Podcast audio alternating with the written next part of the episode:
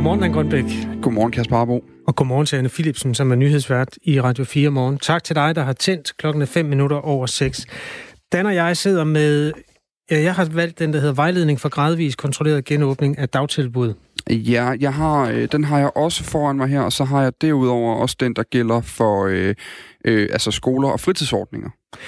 I en eller anden forstand er det her en budbringer om noget godt, nemlig ordet gen- genåbning. Det er der mange, der har glædet sig til.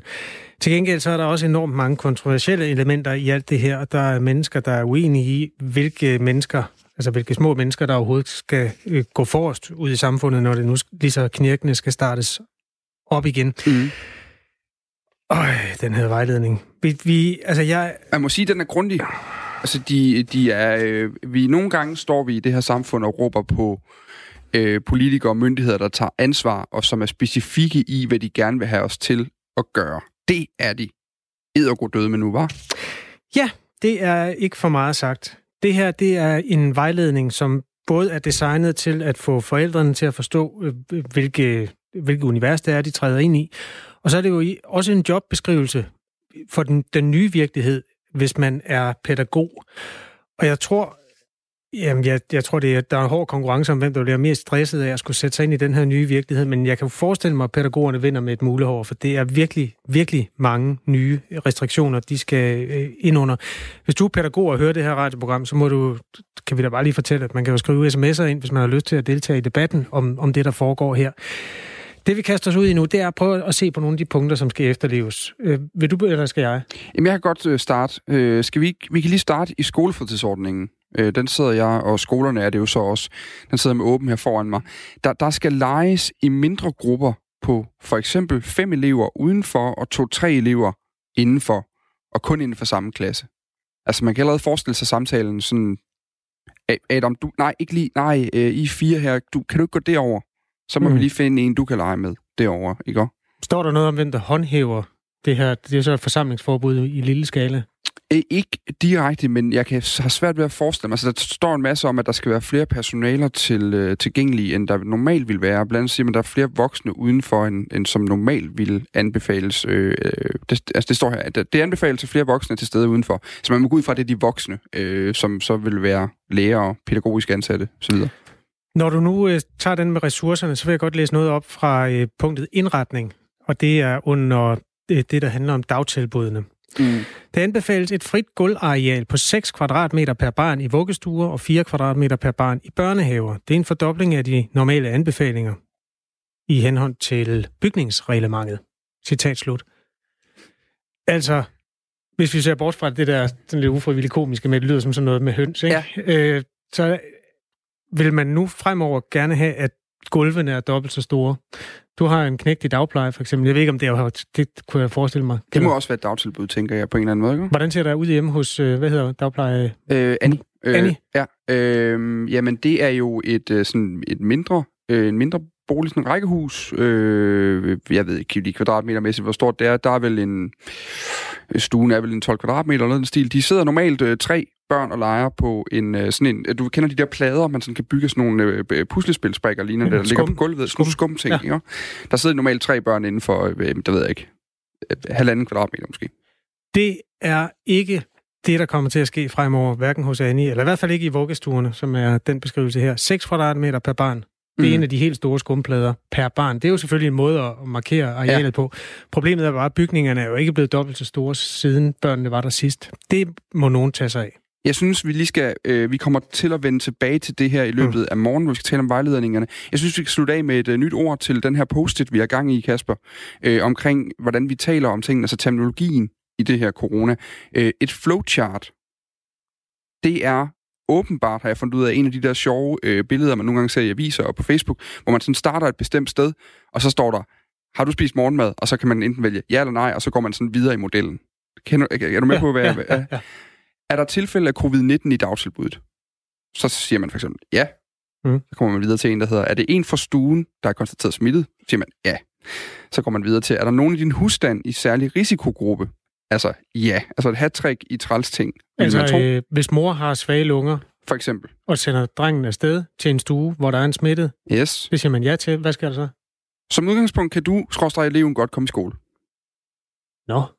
Ja, det er der, der er præcis det nå, tror jeg, har været en ret generel reaktion i går, og det betyder altså også, at der er mange forældre, der lige nu sidder og gør sig øh, tanker om, skal, øh, skal vi overhovedet følge de her anvisninger? Skal vi overhovedet sende vores børn afsted?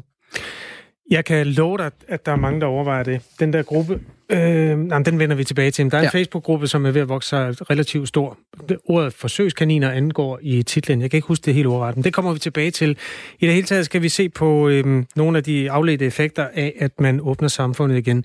Vi har ragt ud til øh, Sundhedsstyrelsen. Vi har stadig et lysegrønt håb om at øh, få den myndighed med, som jo er øh, står bag de her øh, formuleringer.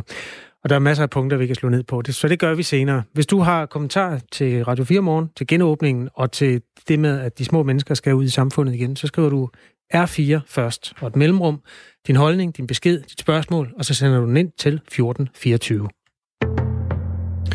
Og øh, så siger vi ellers øh, godmorgen og øh, smutter en tur til øh, Brasilien, fordi mens øh, Mette Frederiksen, vores statsministers popularitet, altså stiger, har været stigende det sidste stykke tid i Danmark, så er det ikke tilfældet for Brasiliens øh, præsident Jair Bolsonaro, der har siddet øh, knap et år ved magten.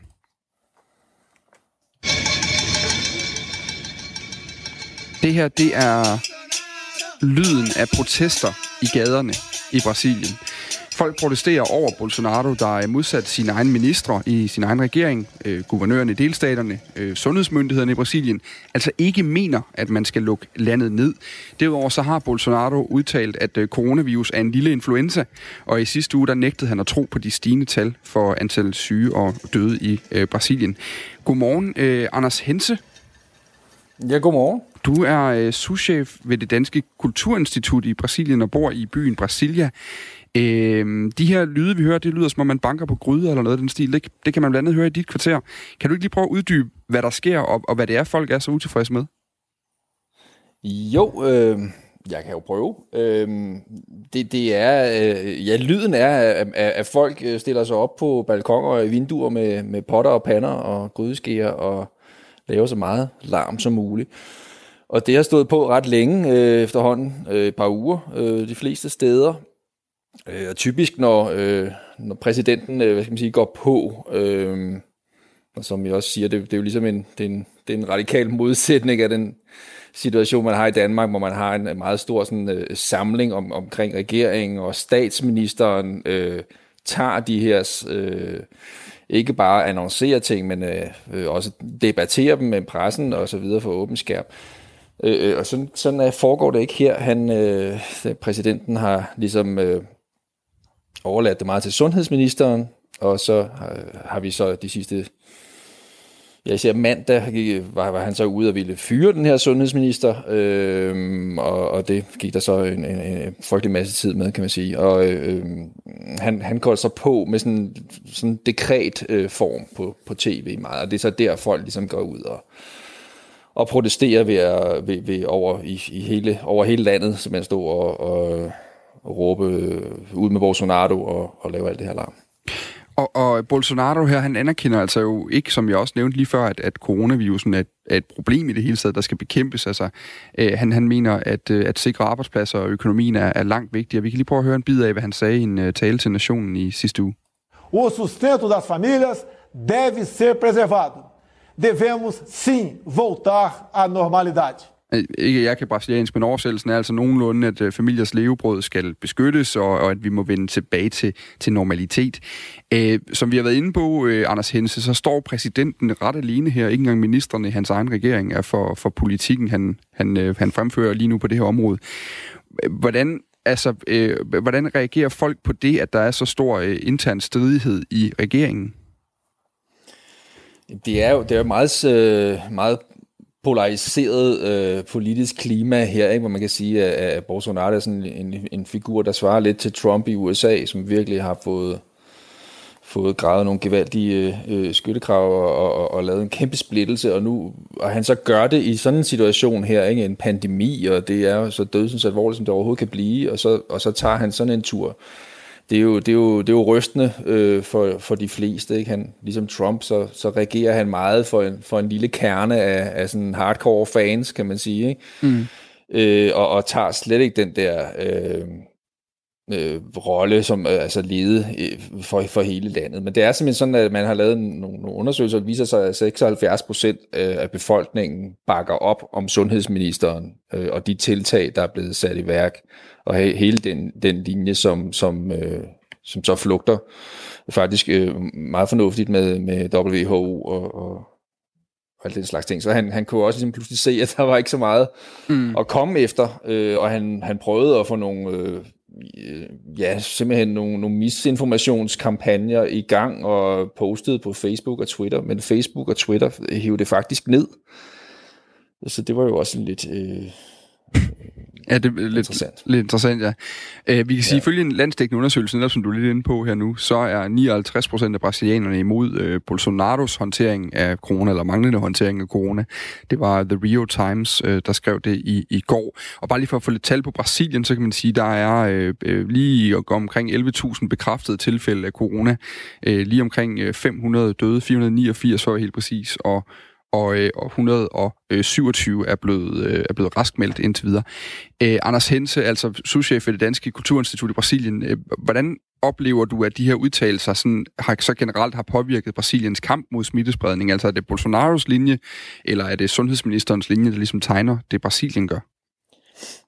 Øh, ja, det er, det er sundhedsministerens øh, linje, der, der kører det, men de, de er kommet meget sent. Altså, Øh, Brasilien er et kæmpestort land, ikke? det er jo næsten på størrelse med Europa, og, og, og det, er, det er en forbundsstat, der er 27 stater, det, det er måske heller ikke øh, alle, der lige ved.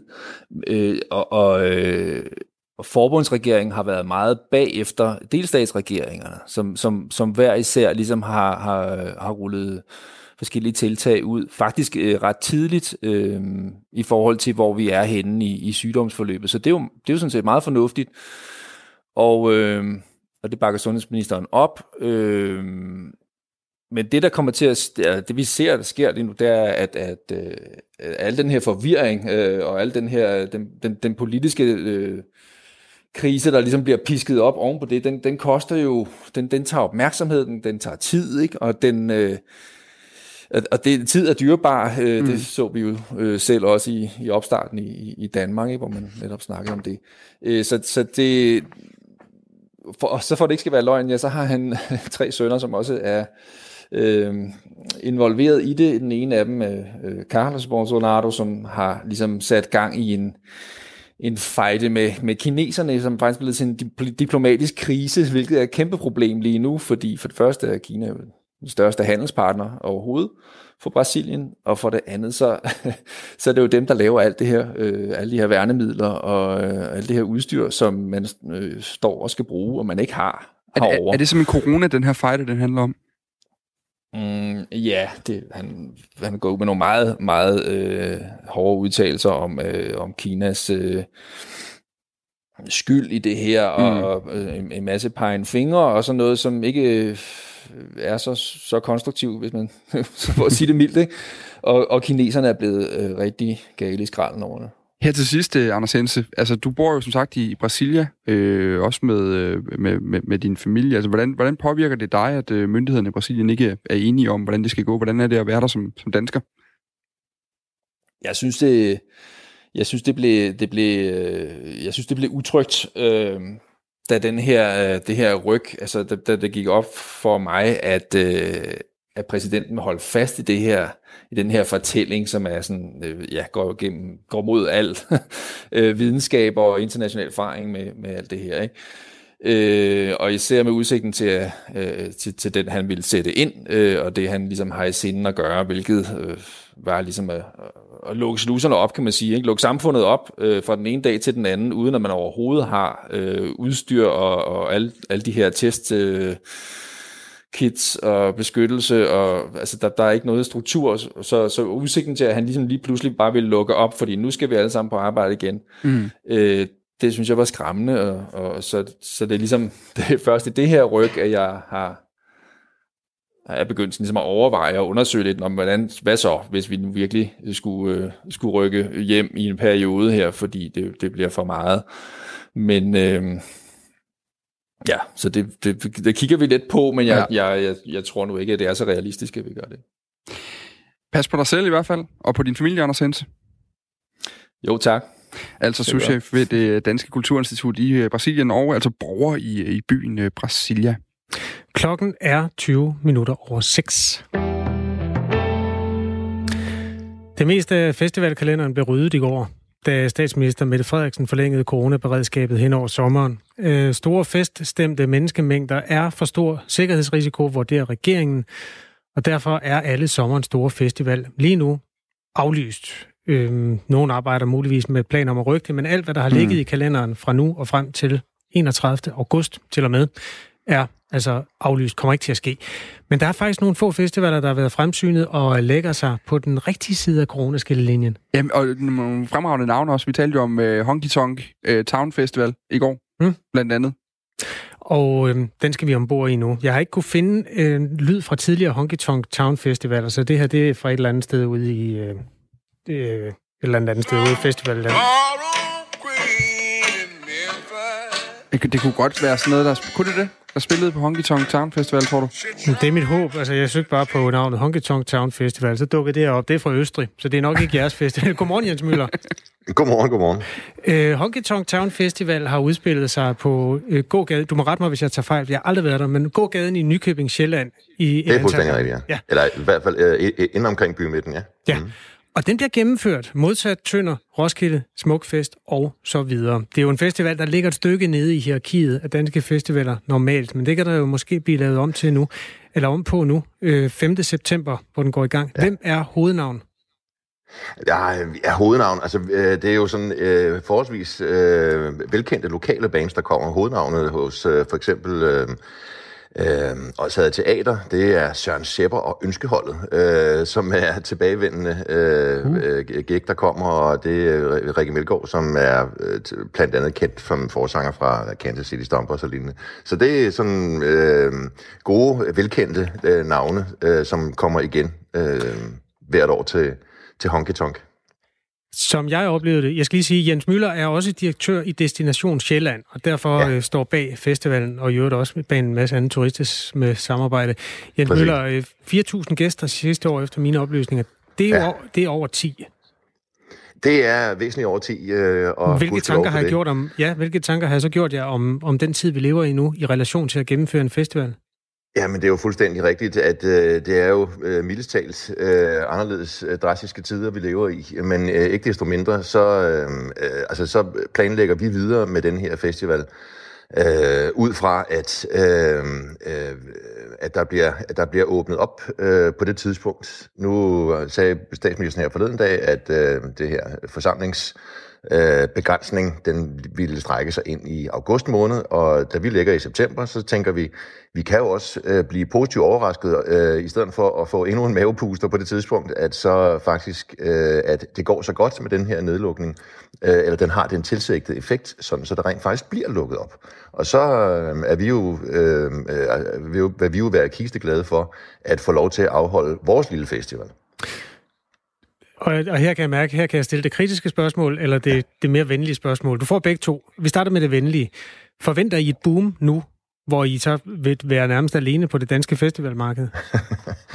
øh, typisk så er det øh, så, så de gæster, der kommer hos os, det er jo folk op i sommerhusområdet. Det er dem, der kommer op og bruger deres sommerhus. Øh, så, hmm. så jeg tænker, at øh, det kan da godt være, at der er lidt flere, der vælger på det tidspunkt at komme i sommerhus, og måske også synes, at det vil være rigtig rart at komme ind omkring øh, øh, ind omkring byen og være med øh, til at være sammen igen. Øh, sammen, også, øh, altså også fysisk. Når det er sagt, så tror jeg nu også, også at øh, der vil være en del af danskere, som har som måske lige skal vende sig til at, øh, at synes, at det er trygt at være sammen mange igen. Så, så, så altså, hvis vi bare kan komme op på de her 3-4.000 igen i år, så er vi, så er vi simpelthen rigtig glade. Hen over sommeren, der har alle andre festivaler offret sig på bålet for, at coronaen ikke skulle spredes. Så kan I så åbne igen 1. september. Altså, hvad, hvad har du tænkt dig, I skal gøre for at sikre, at det ikke bliver jeres festival, der neutraliserer alle de andre bestræbelser? Det eneste, vi kommer til at, øh, at gøre, det er, at vi kommer til at 100% øh, efterleve de øh, de forskrifter, som sundhedsmyndighederne også på det tidspunkt måtte sætte. Så hvis de siger, at der, at der må være nogle begrænsninger på, hvor mange der kan være i de enkelte spillesteder, du må regne med, det her, det er jo, vi er ude omkring i 14-15 forskellige spillesteder øh, rundt omkring i Nykøbing. Øh, så, så, så kommer vi 100% til at efterleve de, øh, øh, de forskrifter, som de måtte på det tidspunkt øh, udstikke. Hvis man skal se realistisk på det, man kan se optimistisk på det og sige, at corona er forsvundet 31. august. Det er, ja. ikke, det er der ikke så mange, der tror. Alternativet er, at vi har fundet en ny måde at leve med det på. Men altså, det her, det foregår jo hovedsageligt indendørs, ikke? I restauranter. Og, øh... Jo, det er rigtigt. Kan man stå mindre end en meter fra hinanden til en koncert, der foregår i en restaurant som en del af nattelivet? Ovenikøbet Nej, noget, der hedder honky det kan man ikke, og hvis det, og, og hvis det er det, som sundhedsmyndighederne siger, at øh, vi ikke må samles flere, eller vi skal, vi skal holde en behørig afstand, øh, så, øh, så, så, så, så, så, må vi gøre det. Så må vi, så må vi tage de, øh, de fornødne forholdsregler, for at vi kan gennemføre sådan en arrangement som det her. Øh, nu må man sige, øh, du siger, at... Øh, de forskellige festivaler har offret sig på bålet. Øh, de er vel egentlig blevet offret på bålet, øh, og det ja. tror, jeg, tror jeg simpelthen også, øh, ud fra en sundhedsfaglig øh, synsvinkel, kan være fuldstændig, øh, fuldstændig rigtigt. Øh, men jeg tror da, at alle festivalerne, de havde da allerhelst set, at de øh, bare kunne gennemføres øh, som, øh, som planlagt, men selvfølgelig, når sundhedsmyndighederne og, øh, og, og regeringen kommer og siger, at nu skal I efterleve de her regler, så gør vi det selvfølgelig alle sammen. Jens Møller, nu, Jens Møller, undskyld, øhm, nu, er der, nu kan man jo vælge at tage de sådan helt jubeloptimistiske briller på. Ja, det er lige mig. Ja, den prøver vi lige et kort øjeblik så. Og så prøver vi lige at sætte det igennem de, de hænkesten, øh, som, som er i regnbuens farver der. Og så siger vi, at alt går godt. Øh, vi er klar til at åbne op igen til september. Så vil de her festivaler, som af den ene eller anden grund har været på bålet, jo ikke rigtig kunne få en festival op at stå igen. Så kan I lige pludselig stå med rigtig mange mennesker, som er festivalhungrende, efter en helt øh, tør sommer på alle ja. mulige måder. Hvor meget er der mulighed for at opskalere i Nykøbing Sjælland, hvis det skulle være scenariet? Ej, altså, øh, vi ville simpelthen godt øh, kunne tage imod øh, i hvert fald det dobbelte. Øh, til, til andre arrangementer øh, oppe i lokalområdet øh, kan vi øh, kan Nykøbing Sjælland godt rumme væsentligt flere. Øhm, men må jeg også bare sige, altså demografien og øh, det musikprogram, som, øh, som vi lægger for dagen den her ene dag, øh, den er, øh, det, det er til et øh, lidt mere modent øh, publikum, og øh, vi, altså Roskilde Festivals øh, gennemsnitsalder er øh, øh, 24, og Skanderborg er 34, og vores er måske på den gode side af 55 for den sags skyld. Så det er, så det er bare et helt andet, det, det, det er bare et helt andet målgruppe, vi rammer. Det er risikogruppen, Jens. det er risikogruppen, det er rigtigt, ja. Det Jamen, hører jeg også selv til. Okay, Jens Møller er direktør i Destination Sjælland, der altså står bag den her festival, som indtil videre ser ud til at være en af meget få, der ligger på den rigtige side af 1. Ja, september. desværre. God arbejdsløst. Jo, tak skal du have. Honky Tonk Town Festival, som efter planen går i gang den 5. september. Der kommer en sms fra Silas. Ja, øh, han skriver, at det er lidt spændende, at det er til og med august, at der er lukket for arrangementer. De mener jo, at vi vil få en ny coronabølge til efteråret. Hvornår er det efterår? September, oktober eller november? Med venlig hilsen, Silas. Det er jævndøgn omkring den 20. september, men øh, september har jo ry af at være en efterårs måned. Vi kommer jo til at tale med øh, gode eksperter i løbet af morgenen også i dag. Vi skal blandt andet senere i programmet tale med Allan Randrup Thomsen, der er øh, professor i biologi. Det kunne være, at vi lige kunne prøve at få at vide, hvad, hvad regner man egentlig med efterårsmæssigt? Hedder den september, oktober eller november? Fordi, jeg, jeg, det ved ikke, jeg går ud fra, at det Silas spørger ind til, det er, hvornår kommer den her anden bølge? Og jeg kan sige allerede nu, det er der ingen, der ved. Fordi man bygger det her, jeg tror endda, det var Allan Randrup, der sagde det i den her radio mm. i sidste uge, at det er noget, man formoder, fordi det har man set ved andre pandemier. For eksempel den spanske syge. Ja. Øhm, og den anden bølge, der kom dengang, det er der ikke nogen, der ønsker sig en, øh, en udgave af i år. Men øh, det, man formoder det, også ud fra sådan hele influenza-historikken, som den plejer at se ud. Den tager vi med ham, når det, når det kommer dertil. Bliv endelig ved med at uh, sende sms'er til os. Uh, nummeret hedder 1424. Du skal skrive R4 først i den her sms, for at den lander lige præcis i vores uh, uh, lille mailbakke her hos os. Uh, og uh, så skal du ellers lige nu lytte til en omgang nyheder. Anne Philipsen, hun er smuttet i studiet. Klokken er sådan godt og vel halv syv.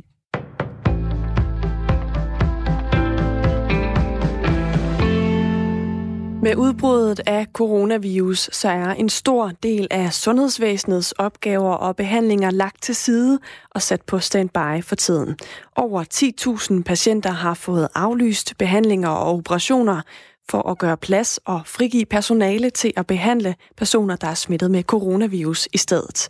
Men de danske hospitaler har reserveret mere plads til coronapatienterne, end der indtil videre har været brug for. Skriver Berlingske. Og derfor efterlyser patientorganisationen Danske Patienter og Venstre nu en plan for, hvornår sundhedsvæsenet skal genoptage behandlingen af patienter, der har andre sygdomme end corona. Vi begynder at kunne se, at antallet af coronapatienter topper, og at der alligevel stadig er ledig kapacitet rundt om på sygehusene. Derfor er det vigtigt, at man hurtigt kommer i gang med at sikre, at også ikke livstruede patienter kan komme til igen, siger direktøren i Danske Patienter Morten Frejl til Berlingske. Han peger på, at mange patienter, der venter på behandling, de er plaget af smerter eller har andre problemer, som gør, at de faktisk ikke kan leve et normalt liv. Hos Venstre, der kræver man, at regeringen og myndighederne laver en plan for, hvilke patienter, der først skal behandles, når hospitalerne tager fat på ikke akutte patienter igen. På et pressemøde i mandags, der gav sundhedsminister Magnus Heunicke og statsminister Mette Frederiksen begge udtryk for, at man gerne vil i gang med almindelig aktivitet på sygehusene igen. I går rundede Danmark 5.000 smittede med coronavirus, men hvis man skal følge vurderingen fra Statens Serum Institut, så er det antal i virkeligheden mellem 30 og 80 til 80 gange højere. Det fremgår af en ny statusrapport, som Sundhedsstyrelsen har udgivet. Antagelsen her, den sker på baggrund af undersøgelser fra blandt andet Tyskland og Island. Og i rapporten står det også, at undersøgelser af 1000 bloddonorer, der er blevet tappet i perioden 1. til 3. april i Region Hovedstaden, viser, at 3,5 procent af dem har været smittet med coronavirus. Og hvis man overfører det statistisk til befolkningen, så har 65.000 personer muligvis allerede været smittet den 26. marts. Det vurderes altså, at mørketallet er betydeligt højere end i det første planlægningsscenarie, og det vurderes fra Statens Serum Instituts side, at der for hvert påvist smittetilfælde frem til den 28. marts kan være 30-70, der reelt er smittet, står der blandt andet også i rapporten. Kåre Mølbak, der er faglig direktør i Statens Serum Institut, bekræfter over for Berlingske, at mørketallene forventes at være i den størrelse. Der er rigtig meget smitte i det danske samfund, og der er et kæmpestort mørketal, siger han. I de bloddonorundersøgelser, der er lavet, kan man se, at der måske er 70 gange flere, der har haft infektionen, end vi kan se i statistikkerne, siger Kormølbak. Borgere i Wuhan i Kina har begivet sig ud i byen efter mere end to måneders nedlukning. Ved midnat natten til i dag lokaltid, der er den kinesiske millionby blevet genåbnet, og det betød også, at der stod altså tusindvis klar til at tage de første tog ud af byen. Myndighederne skyder på, at 55.000 borgere tager tog ud af byen på den første dag. Siden den 23. januar har Wuhan, hvor coronavirus har det oprindelige epicenter, været lukket ned, og folk har altså været mere eller mindre isoleret i deres hjem. Og det betyder jo altså så også, at der er flere, der nu kan forlade deres hjem for første gang i flere måneder. Selvom bevægelsesfriheden i Wuhan er større nu, og byen har åbnet for trafik ind og ud af byen, så er hverdagen stadig begrænset af regler. Borgerne i Wuhan skal stadig beskytte sig mod smitte. De skal kunne påvise, at de ikke er syge via en særlig sundhedsapp på telefonen. Og skolerne er også stadig lukket, og så beder man også folk om at rejse så let som muligt. Vi skal hjem og kigge på en vejrudsigt fra DMI her til sidst, der byder på nogen eller en del sol i dag, men i løbet af dagen der kommer der også længere perioder med flere skyer, især i den sydvestlige del af landet. Temperaturerne i dag de kommer op mellem 12 og 16 grader.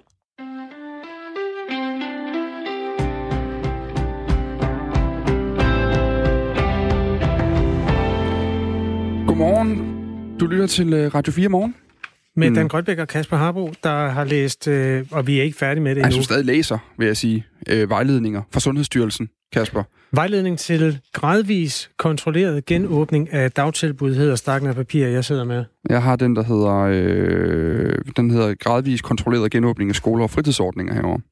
Vores samfund skal op og køre igen, og øh, der er blevet taget nogle beslutninger omkring, hvem der skal ud først. Det er jo altså de små børn. Mm. Og Der er så mange retningslinjer, at øh, man kan sige, at nogle af dem vil nok øh, være svære at gennemføre. Jeg, jeg læser... Ej, jeg ved simpelthen ikke, hvor jeg skal... Jeg vælger den her. Nu skal du høre. Mm.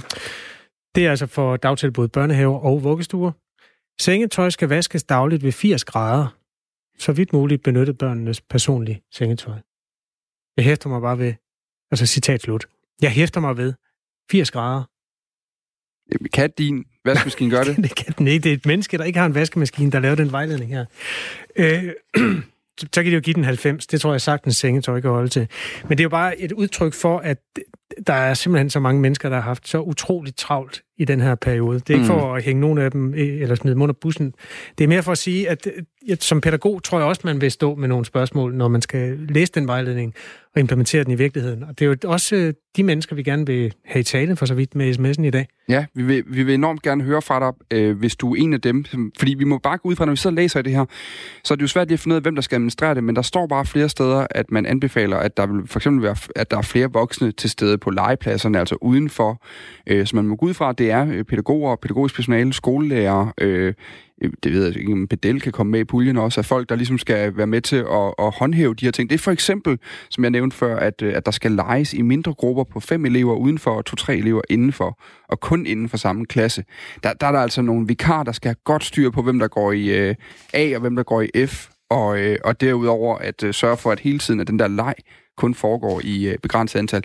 Send os en sms ind med, med dine tanker, dine overvejelser, dine øh, forbehold, eller øh, øh, måske egentlig bare positiv øh, tilgang til, at der nu bliver åbnet op igen. Og det kan du altså gøre på øh, 1424, bare du starter din sms med øh, R4. Det kan også være, at du er et af de 28.342 medlemmer af gruppen på Facebook. Mit barn skal ikke være forsøgskanin for covid-19, som er en stribe forældre, hvor hovedparten har øh, nogle forbehold i forhold til den plan om at sende de små mennesker ud i øh, samfundet først til at trække det hele i gang. Den debat kommer vi til at gå ombord i øh, lidt senere med forskellige myndigheder, og du er altså velkommen til allerede nu at give lyd i en sms. Klokken er 6.37. Og øh, campingsæsonen øh, skydes sådan cirka i gang lige omkring øh, nu, Kasper. Normalt øh, i år kan man godt være lidt i tvivl om, den faktisk bliver skudt ordentligt i gang, og øh, hos øh, de danske campingpladsejere, der er der lidt delte meninger om, øh, hvad det er for et startskud, øh, der egentlig skal lyde. Interesseorganisationen Dansk Camping Union, forkortet DCU, de har øh, cirka 50.000 medlemmer. De har valgt ikke at åbne de campingpladser, der er inden for unionen øh, i påsken, og det har de gjort øh, for, citat, at udvise samfundssind og bidrage til bekæmpelsen af coronasmitten. Men det er ikke alle campingpladser, der er medlem af DCU, og dermed ikke alle campingpladser, der holder lukket. Vores reporter, Anders Vore, han har været en tur på Bamsebo campingplads. Gudnåen svinger sig i landskabet foran mig. Lidt opstrøms, der står der en løsfisker og prøver at fange en laks. Det er svært. Jeg er taget til, til Ulstrup, til Bamsebo Camping, som holder åbent på trods af, at det er coronatider. Hej, Sten. Sten? Ja. Det er vel også dig, jeg leder efter, er det ikke det? Jo, jo. Jeg er meget med dig. I har stadig åbent. Ja, vi er åbnet i lørdags. Hvorfor har I det? Jamen det er jo fordi, at vi har vores fastlægger, der har 16 fastlæggere, og der, øh, der er kun kommet en 5-6 stykker af dem, og de begynder at komme nu sådan drøsende derudad. Så, så derfor kan vi godt. Vil du ikke vise mig rundt øh, i, i forhold til coronasmitte? Jo. Kan vi ikke lige tage en det lille vil tur? jeg gerne. Jo. Fedt. Goddag, Sten. Er du på spanden? Jamen, vi gør jo rent før og efter, når vi er inde på toiletterne. Der kan du se. Det er det, der hedder ansvarlige voksne. Ja, vi er ansvarlige hernede på, på Bamsebo. Kan I håndtaget? Her. Det her, det er toiletterne. Ja. Øh, jamen, der er jo så et almindeligt toilet, øh, og der er håndsprit. For, tro, altså, det ser jo meget rent ud, og men det lugter lidt han, var. Han er jo lige kommet ud. Og hvad er der så herinde? Det her, det er så det, der hedder kemisk toilet. Der har vi fjernet brættet, og man har haveslangen. Det er der, hvor de kan tømme deres egen toilet fra, fra vognen, Ja. når, når den er fyldt op, kan man sige. Det kan man også se på... Øh, Så der er to, der er to toiletter åbne, og så er der to steder, hvor man kan tømme sit kemiske toilet. Ja. Hvordan bader man så her, hvis man, hvis Tak. man er på camping her? der kører man hjem og bader. Og ellers tager man en håndvask, så øh, tager man sådan en etagevask, som vi gjorde i gamle dage. Og er der andet, der er åbent? Jeg kan se, du har en minigolfbane. Nej, lukket. Altså minigolfen kan du ikke gøre, fordi der har vi alle stavene, hvor folk de vil øh, skulle have fat i en golfkølle. Kanoudlejning det samme, der har du også fat i en padel, øh, og det har vi heller ikke åbnet.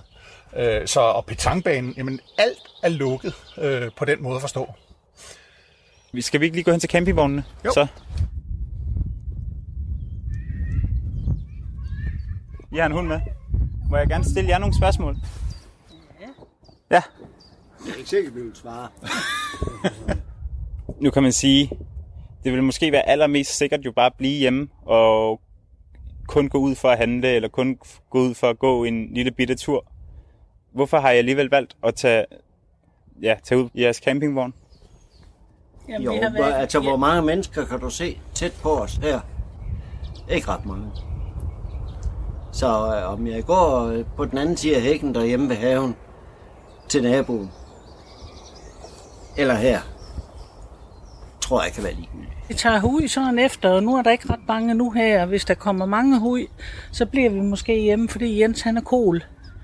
Så ham passer vi ekstra godt på. Altså Jens er en af dem, der er udsatte, kan man sige. Ja, Ja. det er han. Hvad for nogle ekstra foranstaltninger tager du i forhold til ja, coronasmitten? Nu står jeg jo Altså, tre meter fra dig. Ikke ud over at holde afstand og sprit og vask og gøre ved.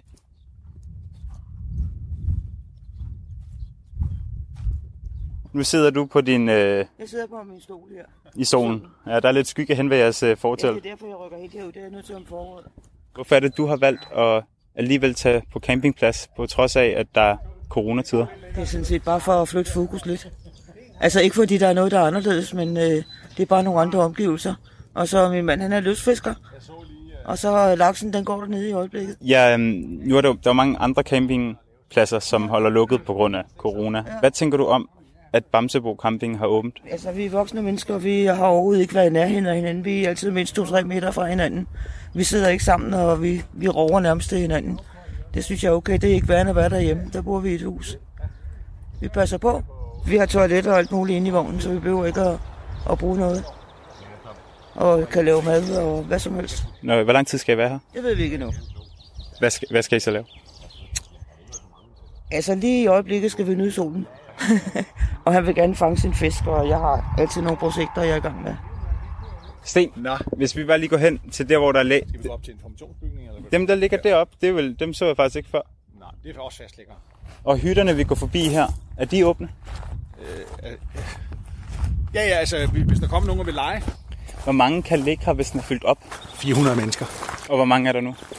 Øh, 12. 12 mennesker. Ja. Familien. Hej med jer. Hvorfor er I taget på camping? Ja, det er påske, og vejret er godt, og vi trænger til at komme væk hjemmefra. Men, men udsætter I jer ikke for en fare ved at tage et andet sted hen? I forhold til at blive smittet af corona? Ja, ikke her. Hvordan kan det være? Der, er jo længere til vores naboer her, end der er derhjemme. Eller når man er ude og handle ind. Så det ser jeg ikke som noget problem. Nu er der jo mange campingpladser, som er lukket på grund af corona. Alle Dan- Danmarks Camping Unions pladser er jo for eksempel lukket, de 22, de har. Hvad tænker I om det?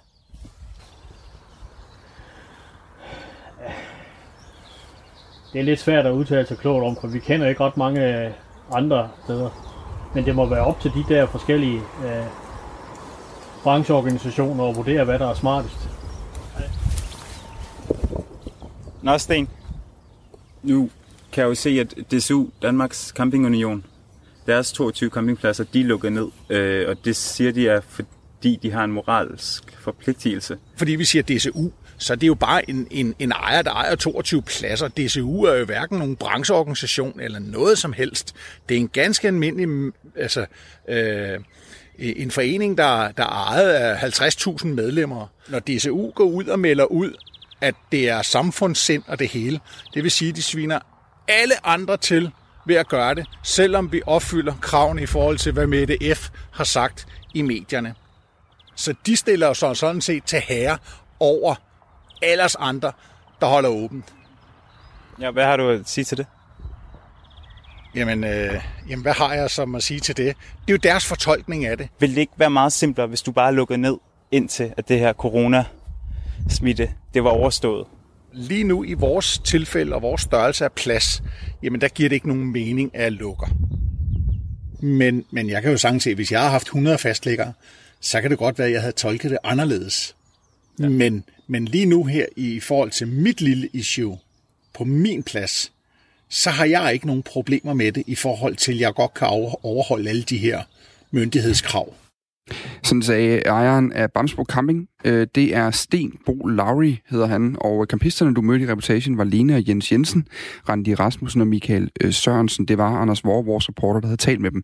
Der findes i alt øh, 523 kommunalt godkendte campingpladser i det danske land. Hvor mange der præcist har valgt ikke at åbne på grund af corona, det vides altså ikke præcis. Klokken er blevet kvart i syv. Du hører Radio 4 morgen med Dan Grønbæk og Kasper Harbo, og det er altså den 8. april, det er onsdag, og øh, ja, nu skal vi på en måde på festival, og så alligevel ikke. Forbuddet mod de store forsamlinger fastholdes til og med august. Jeg ved, det er en træls besked at få. Det var en træls besked at få for festivalarrangører, det var træls for musikere, og så var det også en katastrofal besked for mange af de virksomheder, der leverer udstyr, madvarer til festivalerne. Aflysningen kommer til at have enorme økonomiske konsekvenser for hele den sektor. Og en af dem, der bliver ramt hårdt, det er udlejningsvirksomheden Godik, der leverer toiletterne og hegn til stort set alle de danske festivaler. Godmorgen, Kim Godiksen. Godmorgen. Ejer af Godik. Hvad kommer det til at betyde for dig? Jamen, det betyder for mig, at, at, at vi står her med halvanden 200 mand, der skulle have startet op her efter påsk, og, og øh, de må så blive hjem, og firmamæssigt, jamen der har vi brugt øh, de sidste øh, otte måneder på at vente på, at der kommer en ny sæson, og betale løn, og lave kontrakter og så videre, og det må så bare sige, at øh, der fik vi lige 12 måneder oveni, som vi skal sidde og vente. Hvad kommer det til at betyde i kroner og øre for jeres virksomhed? Jamen for vores virksomhed, vi omsætter for, for 200 millioner, og de 180 millioner, de er strøget med et pindstrøg. I mi- ja. Hvordan, 180 millioner mister du simpelthen. Kan du holde til det i virksomheden? Ja, det kan vi godt. Vi har været i Sydbank og spurgt dem efter, om vi kan få noget henstand. Og vi er jo så heldige, at der er minusrente, så vi har bare bedt dem om at forlænge alle vores afdrag og lån i 12 måneder. Det er de stort set indvillige. Du har 200 sæsonarbejdere, som du har været i kontakt med. Hvad gør du med dine, dine medarbejdere skare nu? Altså nogen, altså hvis man er korttidsansat øh, sæsonarbejder, så, så går jeg ud fra, så har du ikke de store forpligtelser, men du har jo også nogle fastansatte. Ja, vi er 60 mennesker i virksomheden, som vi har betalt løn til de sidste øh, 8 måneder for at kunne være klar til en ny sæson. Øh, der er lønninger til dem øh, hver eneste måned, eller hver 14. dag, og, og den der hård, må man sige, og Mette Frederiksen, jamen, jeg tror, at hun er kommet med en hjælpepakke til os, der dækker nogle faste udgifter og lidt lønkompensation. Hmm. Men øh, det dækker jo ikke rigtig vores øh, issue, fordi at, at vi har jo øh, 12 nye lastbiler, der holder ude ved Man i Aalborg, der er på vej til at blive leveret. Vi har 200 nye vogne, som der skulle have været ude i sæsonen, så vi har en investering på 25 millioner, som, som øh, vi kan bare sidde og kigge på. Der er jo nogle kontrakter mellem dig og de store festivaler, og de, altså, de er jo lige så hårdt ramt, som du er, for de kan jo, nogle af dem bliver nødt til at betale pengene tilbage til de mennesker, der har købt partout-billetter osv. osv. Så på den måde er det ikke nogen rige øh, samarbejdspartnere, du har der. Men ikke desto mindre er der jo skrevet nogle kontrakter. Kan de sikre dig, at du får nogle af dine penge ind igen? Det håber jeg så sandelig, de kan, men øh, der, er, der er to issue, der festivaler, der siger, at det er vores egen problem, og der er festivaler, der støtter op om deres leverandører. Øh, og, og lige nu, der kan jeg ikke se, hvor vi ender hen. Det, der er sådan, øh, den praktiske virkelighed er også, at nu har du en masse toiletvogne, som ikke rigtig bliver brugt den her sommer. Har du nogen idéer til, hvad du vil stille op med dem? Jo, vi samles alle sammen her på kontoret øh, i går, og vi er i gang med at kontakte alle kommuner, fordi vi har erfaret, at de åbner lige så stille op i daginstitutioner og børnehaver osv., så, så vi har flere hundrede håndvask, og vi har masser af håndsprit, og Vi har også toiletvogn, så vi håber at vi kan få let ud og køre her i foråret. Håndspritten skal du i hvert fald nok få øh, brug for. Øh, Kim Godiksen, ejer af virksomheden Godik. Tak fordi du var med her. Tak. Godik øh, leverer alt fra armbånd til toiletter, til festivaler. Øhm, efter øh, de skøn, som vi har kunnet finde frem til, 95 procent af det marked her. Og Godik havde en egenkapital øh, sidst, den blev opgjort 2018 på 157 millioner efter vores tal. Så der er jo altså lidt at arbejde med i forhold til nogle af de tab, som, som virksomheden løber ind i. Men 180 millioner i tabt omsætning, det vil kunne mærkes i de fleste virksomheder. Klokken er 10 minutter i syv. Og øh, nu skal vi altså lige vende tilbage til en historie, vi faktisk var lidt inde på i går, Kasper. Øh, I går talte vi øh, med øh, FOA, nej, med Sygeplejersforeningen, mener jeg det var. Øh, ja, Dansk Sygeplejeråd. Ja, Dansk Sygeplejeråd omkring det her med, at man gerne vil have øh, coronasmittede øh, medarbejdere ude på hospitalerne, ude i frontlinjen, som man taler om populært øh, lige i øjeblikket, til at øh, det at være smittet med corona skal øh, anerkendes som en, en arbejdsskade. I går der meldte fagforeningerne 3F og øh, Sygeplejerådet, som vi talte med, ud til deres medlemmer, at de altså skal, allerede nu skal begynde at anmelde det som arbejdsskader, hvis de selv bliver syge med covid-19 øh, af at håndtere patienter, der, der, der er smittet med øh, corona.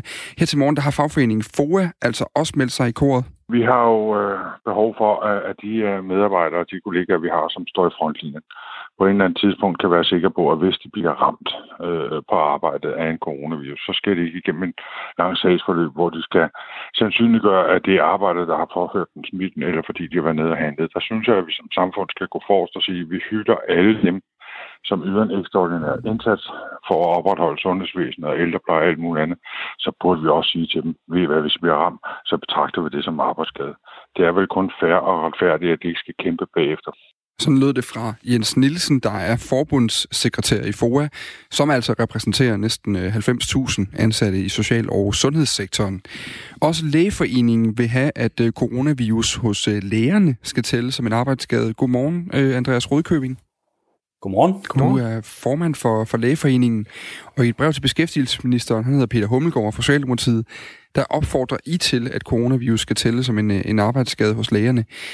Ved en arbejdsskade, der har personen jo ret til erstatning i tilfælde af varig men, tabt arbejdsevne eller øh, død. I tilfælde af død, så vil den efterladte have ret til erstatningen. Der er jo ikke rigtig noget forskning lige nu, så vidt man kan se, der, der er sådan entydigt peger på, at covid-19 giver varig men. Kan du ikke lige forklare os, hvorfor det skal tælle som en, øh, en arbejdsskade? Vi ved øh, fra øh, andre lande, som har været længere fremme øh, med udbredelsen af coronavirus, at det, at det er øh, farligt. Der er en smitterisiko øh, for læger og sygeplejersker, og at øh, de altså også er blevet syge og i nogle tilfælde øh, døde øh, på grund af coronavirus. Så der er altså tale om en, øh, en risiko for, øh, øh, for, for død i forbindelse med, med smitte af den her virus. Og det er jo, det er jo blandt andet det, og sikringen af af, af de menneskers pårørende, som vi er øh, ude i øh, med det her krav. I, dag, i, dag, I Danmark der taler man jo om, enormt få er, er døde af covid-19. Altså, hvis vi, hvis vi lige tager den igen, altså, mange af dine medlemmer frygter du konkret kan blive berørt af, øh, om af, af, af arbejdsskader, eller øh, det, der er endnu værre i forbindelse med, med covid-19? Vi har jo ikke øh, rigtig øh, set toppen af, af vores øh, udbredelse af epidemien. Det er jo noget, der vil køre øh, jo på, på lavt blus gennem lang tid. Øh, og, øh, og derfor så er covid-19-virus øh, i blandt os og, øh, og på sygehusene fra nu af og i, og i lang tid. Det konkrete antal er jo svært at, at gisne om. Det afhænger også meget af tilgængeligheden af, af værnemidler, øh, som der jo faktisk er mangel på. Og det er jo en særlig skærpende omstændighed, øh, vil jeg sige, at der er mangel på øh, værnemidler, og vi ikke har fået forsikringer om, at der øh, vil komme nok værnemidler. Altså det, at man ikke kan beskytte sig selv øh, relevant, når man har med patienter, øh, der er kendt smittet med covid-19 at gøre, mm. øh, det synes jeg sådan set styrker øh, vores berettigelse for, at, at man har en skærpet øh, erhvervsmæssig risiko for at blive smittet. Andreas Rudkøbing, hvordan er den helt konkrete virkelighed i forhold til de der meget omtalte værnemidler? Jeg ved, at øh, vi har tidligere bragt indslag om, at man på nogen i en, i en sjællandsk, øh, i region Sjælland, tror jeg det var, samlede fyrværkeribriller ind og dykkermasker og sådan noget, for at, øh, hvad skal man sige, i en eller anden sådan øh, intermistisk forstand at være klar til at, at beskytte sig, hvis der ikke var nok af det, der skulle bruges. Er det, er det der, I er, eller hvor slemt er, står lægerne, når de skal håndtere patienter med øh, coronavirus? Det der er jo et meget godt billede på, hvor, hvor desperat situationen har været på, på, visse, øh, på visse områder, at man har tydet til den slags utraditionelle øh, midler. Øh, nogle af dem har faktisk sådan set været, været udmærket, hvis man, hvis man endelig skal, skal gå til det. Men går folk rundt med de her dykkerbriller på? Hvor leverancen ikke har været, øh, været på plads.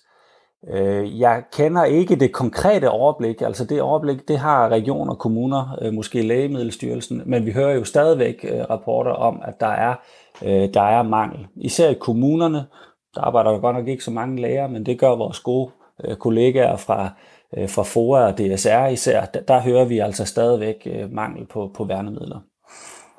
Vi, altså det her med arbejdsskade og det hele det her system her øh, på en eller anden måde, altså det, det der jo også er det grundlæggende, det er, hvis man nu er uheldig som, jeg ved ikke, håndværker og, og, og falder fra øh, en af de her øh, øh store øh, opstillinger, der kan være i forbindelse med byggerier, og så slår armen, så er det jo en meget tydelig øh, erhvervsskade. Det er noget, der er sket, mens jeg var på arbejde. Der har været et konkret episode, der har ført til den skade, jeg har bagefter. Det er jo lidt det, der er problemet her, at det kan være svært at bevise.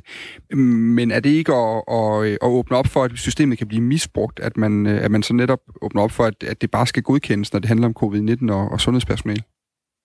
Altså, der er, en, det er jo der er tale om en ekstraordinær øh, situation med den her øh, epidemi, og hvor dem, der har med erkendte smittede at, at gøre, har en, en øget risiko. Mm det vil jo i sidste ende, og det erkender jeg jo øh, blankt, være vanskeligt at fastsætte, hvor, øh, øh, hvor man er blevet smittet. Men vi har jo set, at der har været en, en, øh, en situation i blandt andet i Italien, hvor at man har set mange flere sundhedspersoner, der er blevet smittet end den, end den øvrige befolkning. Så vi ved samtidig også, at der er en overhyppighed af smitte blandt øh, dem, der har øh, med coronasmittet men, at gøre. Men vil der være nogen som helst måde at afgøre, om det er sket på arbejde eller ikke på arbejde? Øh, ikke i det konkrete øh, tilfælde, fordi at, at folk selvfølgelig har et liv øh, uden for hospitalerne. Og det er også derfor, vi heller ikke er tilfreds med de svar, vi indtil videre har fået fra AIS, øh, som netop sådan set siger, at, at i konkrete tilfælde kan man jo øh, godt få erstatning, øh, men det kræver, at man jo kan øh, lave en direkte årsagssammenhæng. Og den direkte årsagssammenhæng, den bliver i sagens natur rigtig svær at lave, i og med, at der jo også er coronasmitte i samfundet. Det, er derfor, vi beder om, at man på forhånd øh, melder, at, at det her altså er noget, øh, som er omfattet af, af for eksempel en arbejdsskadesikring. Nu, øh, uden at skulle øh, drage paralleller til så mange andre øh, sygdomme, fordi den er exceptionel, øh, coronaen, som vi kæmper med i sundhedssystemet lige nu. Øh, lad os sige, at der, der, altså, som sundhedspersonale har man jo med andre smitsomme sygdomme at gøre på sygehuse. Altså er der nogen fortilfælde for, at man øh, tillader, at folk, der er blevet smittet, mens de er på arbejde på et sygehus, får lov til at skrive det ind som en, en, en arbejdsskade? Jamen, det, øh, det er, øh, jeg, jeg kender ikke de konkrete sager, men det kan man sådan set øh, i princippet godt øh, gøre, som også øh, AES skriver i, i, i, i et svar, vi har fået fra dem.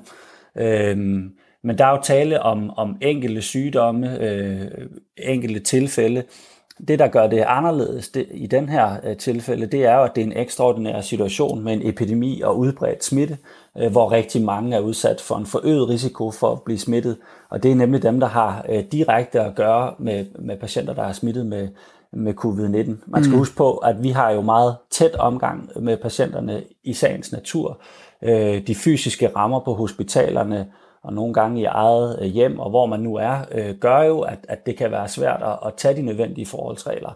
Og kombineret med mangel på værnemidler, så synes vi, at det er helt rimeligt, at, at man her anerkender, at der er en særlig erhvervsmæssig risiko, som naturligvis også skal tilgodeses øh, som arbejdsskade. Men kan, men kan det her åbne op for, at andre smitsomme sygdomme, som man kan blive eksponeret for som læge, eller som, øh, som øh, nu er det jo også social- og sundhedspersonale, vi taler om her, at, at det også kan blive anerkendt som, øh, som arbejdsskader? Eller skal det holdes meget specifikt til corona her?